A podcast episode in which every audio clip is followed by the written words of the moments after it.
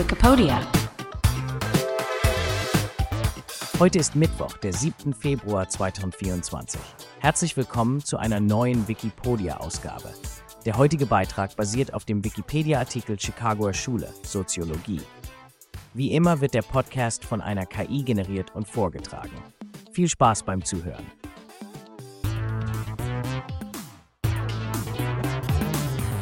Die Chicagoer Schule, Pioniere der Stadtsoziologie. Willkommen beim heutigen Podcast, in dem wir uns auf eine faszinierende Reise in die Welt der Soziologie begeben. Haben Sie sich schon einmal gefragt, wie bestimmte soziale Theorien unsere Sicht auf Gesellschaft und menschliches Verhalten prägen? In dieser Folge tauchen wir in die Chicagoer Schule der Soziologie ein eine einflussreiche Bewegung, die zu Beginn des 20. Jahrhunderts aufkam und die Soziologie nachhaltig verändert hat. Aber was genau ist die Chicagoer Schule der Soziologie? Nun, stellen Sie sich vor, Sie gehen durch die geschäftigen Straßen einer Großstadt wie Chicago zu Beginn des 20. Jahrhunderts.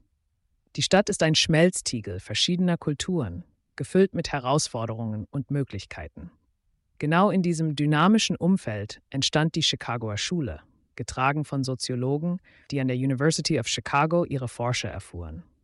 Angeführt von Pionieren wie Robert E. Park und Ernest W. Burgess, begann die Schule in den 1920er Jahren, Bemühungen zu konsolidieren, um städtische Phänomene zu untersuchen. Sie waren fasziniert von der städtischen Umwelt und davon, wie sich diese auf das Verhalten und die Interaktionen der Menschen auswirkt. Eine Kernfrage dabei war, wie beeinflusst die urbane Erfahrung unser Leben und unsere Gesellschaft? Die Forscher der Chicagoer Schule waren überzeugt, dass man nur durch direkte Beobachtungen, durch das Eintauchen in das urbane Leben echte Einsichten in soziale Prozesse erlangen könne. Dies führte zur Entwicklung von Forschungsmethoden wie teilnehmender Beobachtung und qualitativer Forschung. Ansätze, die auch heute noch zentral in der Sozialforschung sind. Aber was bedeuten diese Methoden für die Forschung? Sie bedeuten, dass Wissenschaftler sich unter die Menschen mischen, um zu verstehen, wie diese leben und interagieren.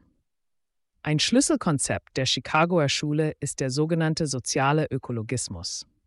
Dies ist die Idee, dass Gesellschaften ähnlich wie natürliche Ökosysteme funktionieren, mit verschiedenen Gruppen und Institutionen, die in einem ständigen Prozess der Anpassung und des Wandels sind.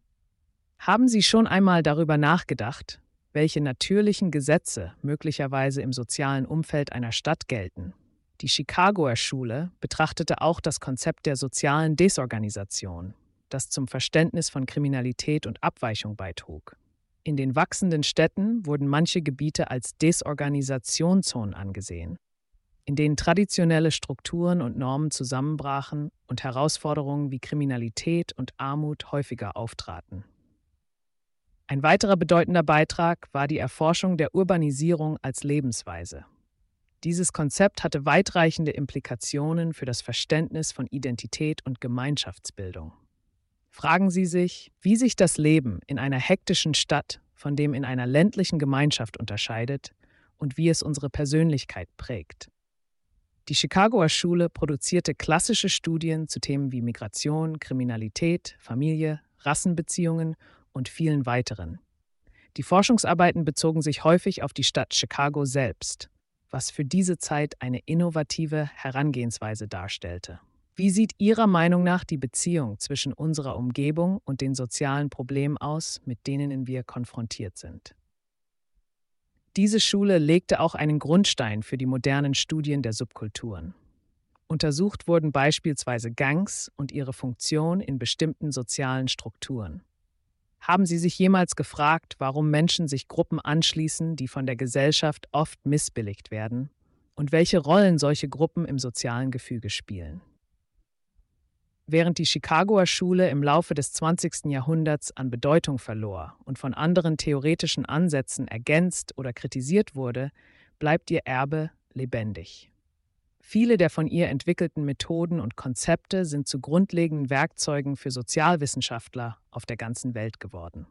Haben Sie bereits Methoden oder Ideen aus der Chicagoer Schule in Ihrem eigenen Leben oder Beruf bemerkt? Zusammenfassend war die Chicagoer Schule einflussreich und innovativ, insbesondere durch ihre praxisnahe und interdisziplinäre Herangehensweise. Sie hat die Weise, wie wir über soziale Probleme und das Zusammenleben in Städten denken, entscheidend geprägt. Auch wenn die Stadtentwicklung fortschreitet und neue soziale Herausforderungen entstehen, bleiben die Einsichten und Methoden der Chicagoer Schule relevant. Wir schließen diese Folge mit einer Einladung an Sie, liebe Zuhörerinnen und Zuhörer. Beobachten Sie Ihre eigene urbane Umgebung und überlegen Sie, wie die dynamischen Wechselwirkungen zwischen Menschen und ihrer Umwelt das tägliche Leben beeinflussen. Welche Theorien der Chicagoer Schule könnten auf Ihre eigene Stadt oder Gemeinde zutreffen?